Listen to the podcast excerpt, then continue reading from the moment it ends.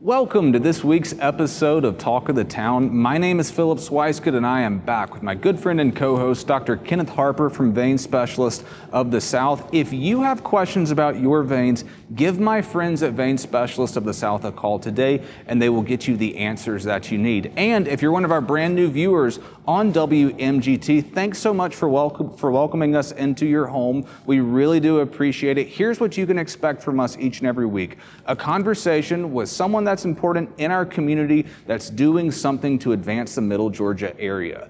This week is no exception. We are interviewing Arthur, who is in charge of the Museum of Aviation here in gorgeous Warner Robins, Georgia. Arthur, thanks so much for joining us. Yeah, thank you for having me. Glad to be here. You know, Arthur, we spent a little time catching up before we got on air today, and you told me as a child you came over to the museum with your dad and the memories you have, and now you're one of the curators for the museum. That must be pretty amazing for you to think about that happening. Tell us, for the community, kind of a little about the museum, maybe a little about how you came with your dad when you were younger, and start to introduce the museum to our audience. Certainly. So the museum, as you know, has been a part of the community here since 1984. So close to 40 years now that we've been a part of the community. We are a United States Air Force museum, a field museum. We're actually the second largest museum in the United States Air Force. We have the unique opportunity to operate as a partnership as well. So we have the Air Force side, and we have a nonprofit operating partner, the Museum of Aviation Foundation. So while the Air Force employees, myself included, we handle the artifacts, the exhibits, the aircraft, the restoration. Our nonprofit partner, the foundation, handles all of our fundraising, a lot of the day-to-day operations of the museum. They handle our volunteers, our marketing. We could not be the great museum that we are without them, so we're very grateful for that. You mentioned, you know, growing up here in the community. I did. I came here as a young child, so. To be able to be the curator now is certainly a blessing, something that I'm very thankful for. It's an amazing place, and we hope to continue to be that for the community. Now, Arthur, I'm like you, from Middle Georgia, and I have spent many an hour when I was young here with, I remember vividly with my mom and my brother and two of my cousins that they would come up and we would, this was kind of our default place to go. Because, you know, as a young kid, all of the optics here are just incredible. There's so many fun things to do. And I'm curious, I know this museum has been here for a long time, but what are some of the new things that you guys have coming that people might not know about? Certainly. So we tell people all the time, you know, even if you've been in the community for a long time, to continue to visit us, right? Because there are always new and exciting things here going on. So some of the things in the near future, we have in April of 2023, we have a F-117 Nighthawk that'll be coming to the Museum of Aviation. So we're very excited about that. A lot of people know that as the stealth fighter.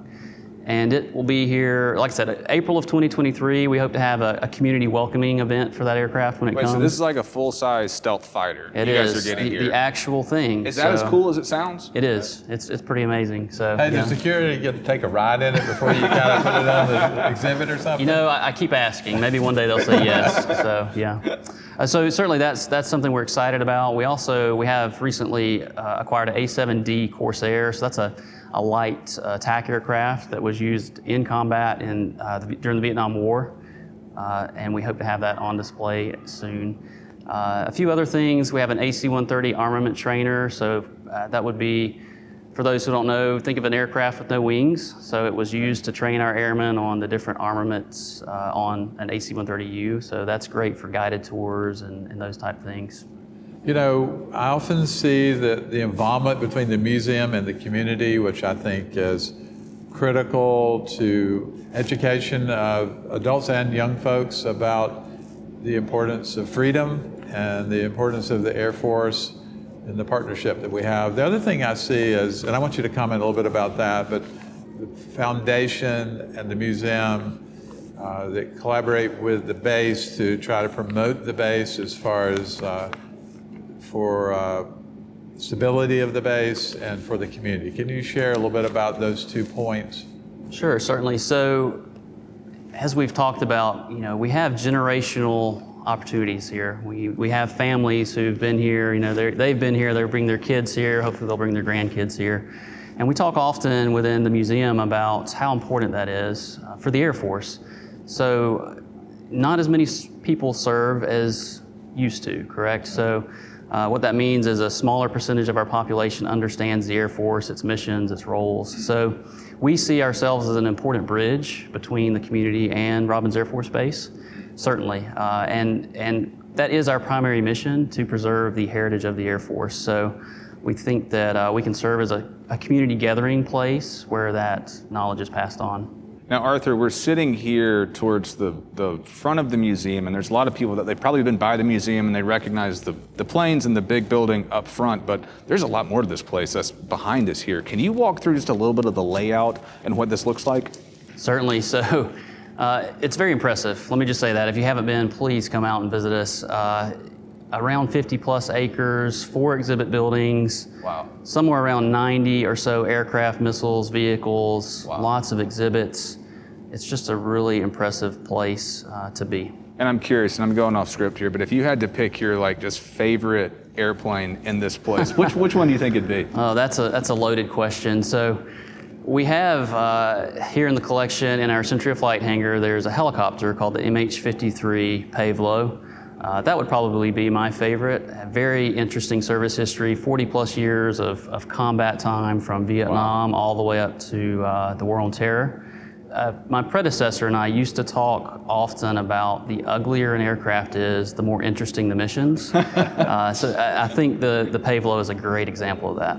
Interesting. Now I understand y'all have some smaller artifacts as well. Can you tell us about that as well? Absolutely. So of course, everybody loves the airplanes, right? They're the big showstoppers, but we have around 4,500 small artifacts in the collection. So that ranges from a uniform button to a flag to anything in between. So what we love about those things is they help us to tell the story of the Air Force, right? So we use those artifacts to build up a personal connection to the aircraft and the missions that the Air Force flies.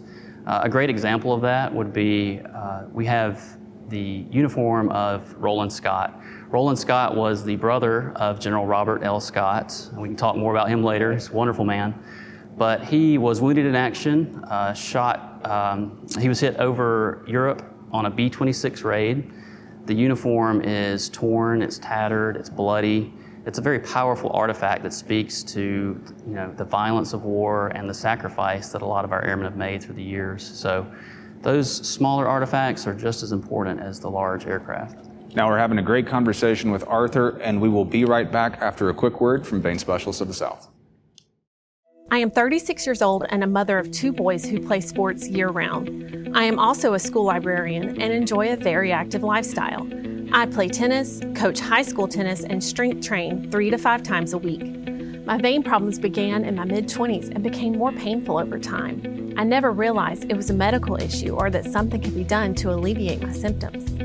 When I learned Vein Specialists of the South opened up a 3rd location near me, and vein care is the only thing they do, I knew I would get the very best treatment. It was covered by my insurance without a referral. The VSS staff were awesome.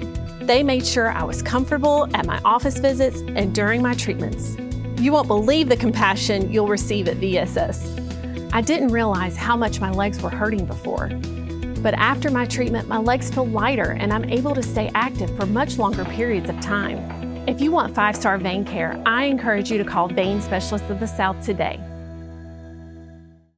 Arthur, we're sitting in front of a pretty amazing plane. I can see it over my shoulder there. It's showing up on our video. And it looks like we're kind of in the World War II section of vintage planes here. Tell us a little bit about those, and also about when you get an aircraft, what does that process look like for restoration? Certainly. So the aircraft we're in front of here is an AT-6, so it's a light training aircraft, World War II vintage. The restoration process itself is always interesting. Restoration can mean anything from small repairs to a full rebuild. So our B-17G is a great example of that full rebuild. That aircraft came here in 2015. and was immediately put into restoration. And so we're about 6 or so years into probably a 10-year restoration process where we basically take the aircraft and break it down into all its small components, rebuild, replace, and it will essentially be as close to factory new as it can be. So is flight worthy when it's fully restored? It could be, but we are unfortunately not allowed to do that by the National Museum of the U.S. Air Force. But yes, it is as technically complete as it could be. Yes, sir. You know, it was something happened recently in the community, and they were flying some vintage World War II planes in the community, and that was over at the other airport, I think. But it was pretty amazing to see those planes in flight. It's always impressive. Yes, sir. So, you know, Warner Robins is obviously growing. I mean, all the data points to more and more people moving here, which is obviously more people that could come and see this museum. So if it's a family that's moving to town and say they haven't been to a museum like this, where do you think you would point them to start? And at what ages do you think is a museum like this best for? We try to reach all ages. So we toss around the term lifelong learners here. So we want to see the young kids in our summer camps and in our education programs. We want the adults to bring their families, their friends, their companies out for programs that our education department runs, team building programs that we have. So we could certainly point them in that direction. We do everything from birthday parties to corporate tours and everything in between. What are your fundraisers or things that the community can participate in to support the museum? I know I've ran in one of those races out here in January one year, and tell us some of those opportunities where if somebody's watching and they want to help, how can they help? Certainly. So the first thing I would say about help is come visit us. Come see us. We are free. You can't say that enough. Free admission, right? That's one of the most amazing things about this place. So come visit us and get involved. We have fundraising events. Our foundation has their yearly marathon that they do in January of every year. So there's a marathon, half marathon, 5K. Weather always seems to be brutal for that, but we always have a great turnout. So that's certainly something on the near horizon they could be involved with. And we are always wanting the community to invest in the museum. So we tell people we love to have their time, talents, or treasures, whatever they're willing to give, be it their time as a volunteer or financial donations to the foundation or just participation and sharing the museum and with their friends. So if you volunteer, what do you volunteer to do? We have all kinds of opportunities. So everything from archives work, aircraft restoration, even greeters at the front door. So the vast majority of people that visit the Museum of Aviation, the first face they see is a volunteer, right? And we could not operate without those volunteers. So if they're interested, I would say reach out and we'll find a place that they can fit.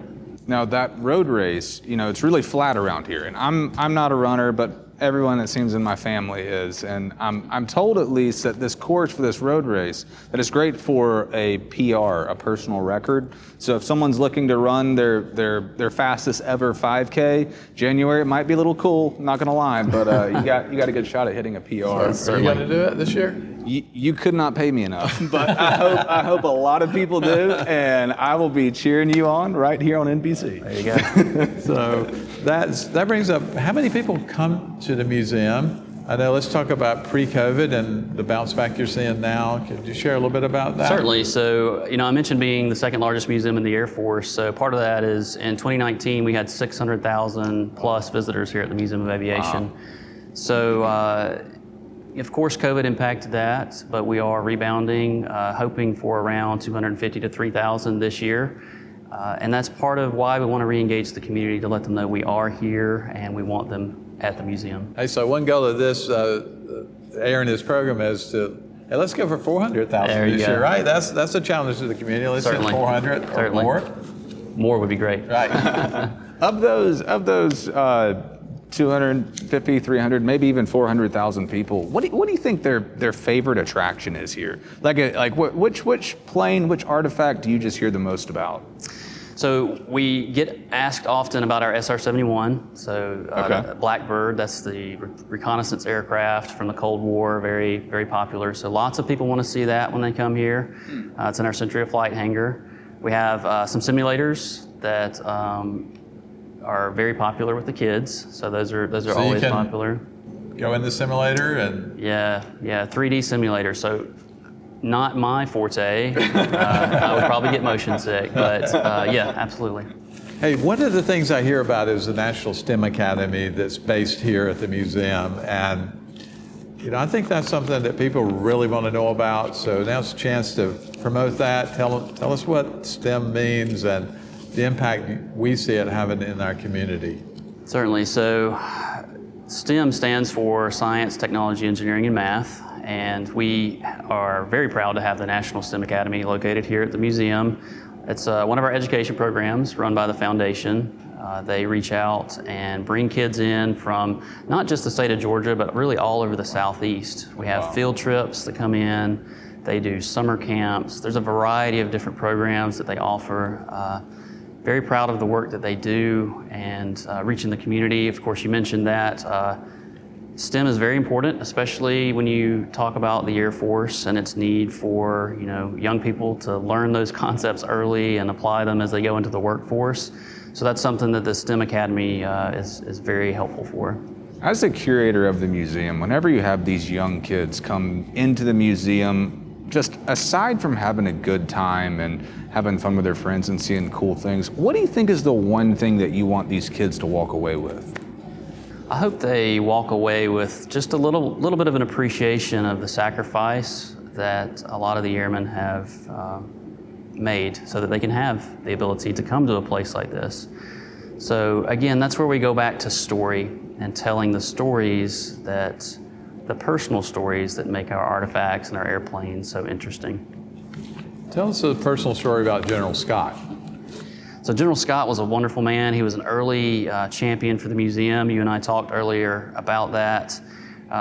For those who don't know, he was an ace, World War II ace, flew with the American Volunteer Group. What's an ace mean? For people who may not know what that means. So that means that he had 5 air-to-air kills. He actually had more than that, but he was, you know, an ace. Wow. But he flew with the American Volunteer Group, fought the Japanese in China before the U.S. was officially in the war, went on to a long storied Air Force career, and then in retirement became a champion here for the Museum of Aviation, originally from Macon, Georgia, so you know, from the local area, and was just a longtime friend and benefactor here for the museum. He wrote a book that was pretty famous, and there was a movie back in the 50s maybe? 40s, yeah. 40s? So God is My Co-pilot was the film and the book, of course. And we actually have a great exhibit on that just upstairs here in the building we're in, so come see it. So what plane did he fly? He flew the P-40. So we have here, just out of line of sight of the cameras, we have a P-40, very similar to the one that he flew. It's a beautiful plane. It's gorgeous. It absolutely is, yeah. Iconic with the shark's mouth on the nose, and always very interesting to see. That's neat. And very popular. You mentioned it's another popular one. Very popular with visitors, yeah. Probably the most photographed spot in the museum. Huh. Back a little bit to the STEM Academy. So I have a child, I have a grandchild that I think this would be good for them. Can anyone sign up to enroll their children in that? Certainly. We have programs from individuals to homeschools to you know, school groups that come in a more organized fashion. So there's always different things available. So I would encourage people to check our Facebook page and our website as well for a full list of offerings. Right, and those are free? There's a charge for some of those. But that's worth it, right? Absolutely. So, Arthur, you were just telling us about General Scott and his storied career and how we were able to get this museum here thanks to him and his efforts to be able to actually do this. And you mentioned that the museum is big on storytelling, and you couldn't be more right when you say that, because whenever you walk in here, if someone has never been here, it's not just planes everywhere, but it really is a story that you guys are telling. There's documents on the wall. I mean, I'm just looking around. There's so much information that's out there. Is there anybody else aside from General Scott that stands out to you that you guys have the story told here in this museum? How much time do you have? So there are lots of those stories throughout the museum, and we do the best we can to tell all of those. One that particularly stands out to me would be General Rick Goddard. So he was a former WALC commander, so former commander here at Robins Air Force Base.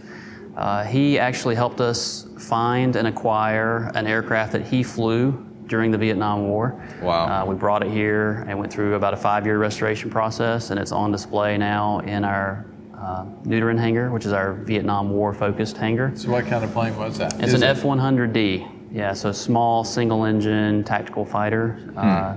And it's just interesting, again, because of his connection to the community, still active in the community, by the way, and the fact that we were able to go out and get a historic aircraft that he actually flew in combat and bring it in and restore it. Wow, yeah. Wow. We were talking earlier about tours, and if I were to bring my family for a tour, tell us the options there and the process about that. Certainly. So we have heritage tours. We have a heritage tour department. They handle, again, a broad range of things, anything from a birthday party to a corporate tour to just somebody that wants to bring their family and have a guided tour. Those can be scheduled, again, through our website. There's also some resources on our website for self-guided tours, if that's the preference. And we try to tailor those tours to the needs or desires of the group, what they want to see, the kind of time they have, that sort of thing.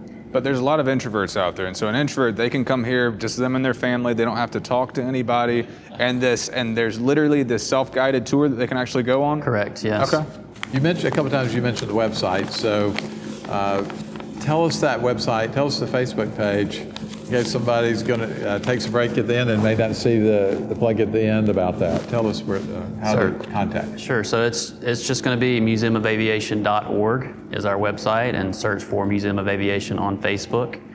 We'd love to hear from people, by the way, through those venues. You know, if they visited the museum, seen something they liked, or they just wanna reach out and share a story with us, we'd love for them to contact us that way. When I was here for the race a couple of years ago, I saw you had Air Force One out there.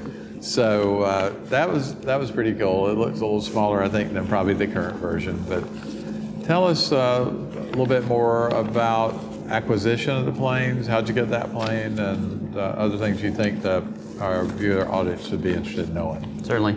So that aircraft is actually a VC-140. It was mainly used by Lyndon Johnson when he would fly to his ranch in Texas. Huh. It's a great example of an aircraft that undergoes just a little bit of restoration as it comes in. The exterior is mostly complete, but there's some interior work to be done. I talked earlier about our B-17 and that extensive restoration process that it's undergoing. Generally, when we acquire an aircraft, we have at least a little bit of restoration to do. Our MH-53, which is the helicopter that I mentioned earlier, is a great example of what we would term preservation. So that aircraft actually flew combat, was loaded on an aircraft, brought back to the United States, and flew directly from Holbert Field, Florida to Robins Air Force Base and then onto the museum grounds. So it is about as complete and authentic of an artifact as we could ask for, to include, I tell people, when you get in the cockpit of that aircraft, it still has sand and dirt and everything from its last combat missions. Wow. So we always appreciate when there's more preservation and less restoration, but that's always a unique challenge that we have.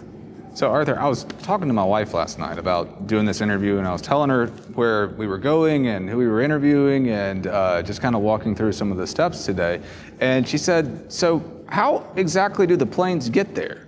And I was like, that's actually a really good question. So, I mean, do you guys have to shut down the highway? Do they come in all in one plane, or are y'all able to break them up? I know you're close to the airport, or to the base.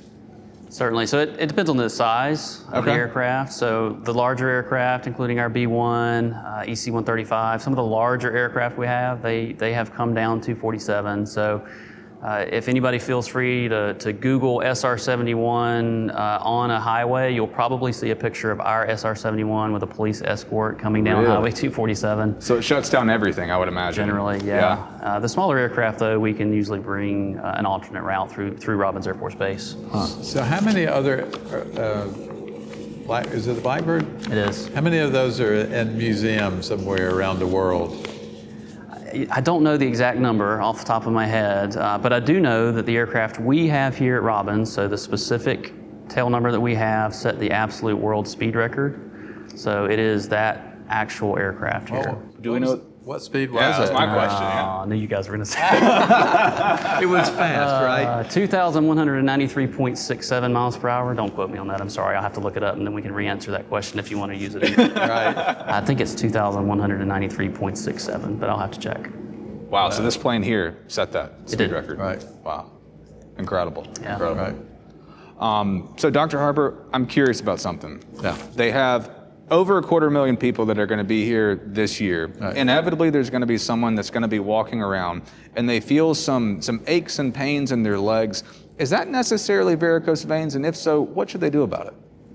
Well, you know, if you have bulgy veins or you got spider veins, you know you got a little bit of vein disease. But you can have tired, achy, heavy legs when you're standing or on your feet a lot, working or sitting at work, and you can even have vein disease without anything visible. So if you have the symptoms or if you've got obviously visible problems, just call us up or go to veinspecialist.com or our website and get some information. We'd love to do an evaluation and see how we can help you. Wonderful. Arthur, I think this place is an incredible asset to the Middle Georgia area. We are so blessed that it's here and that we have this just amazing resource for all of us to be able to come, and we've been able to have this for years and years. So thank you for doing what you do. It's great to have this here in Middle Georgia. Yeah, thank you for your time. Thank you. And thank you guys for joining us this week. Stay tuned for where me and Dr. Harper will be next week. You never know where that might be.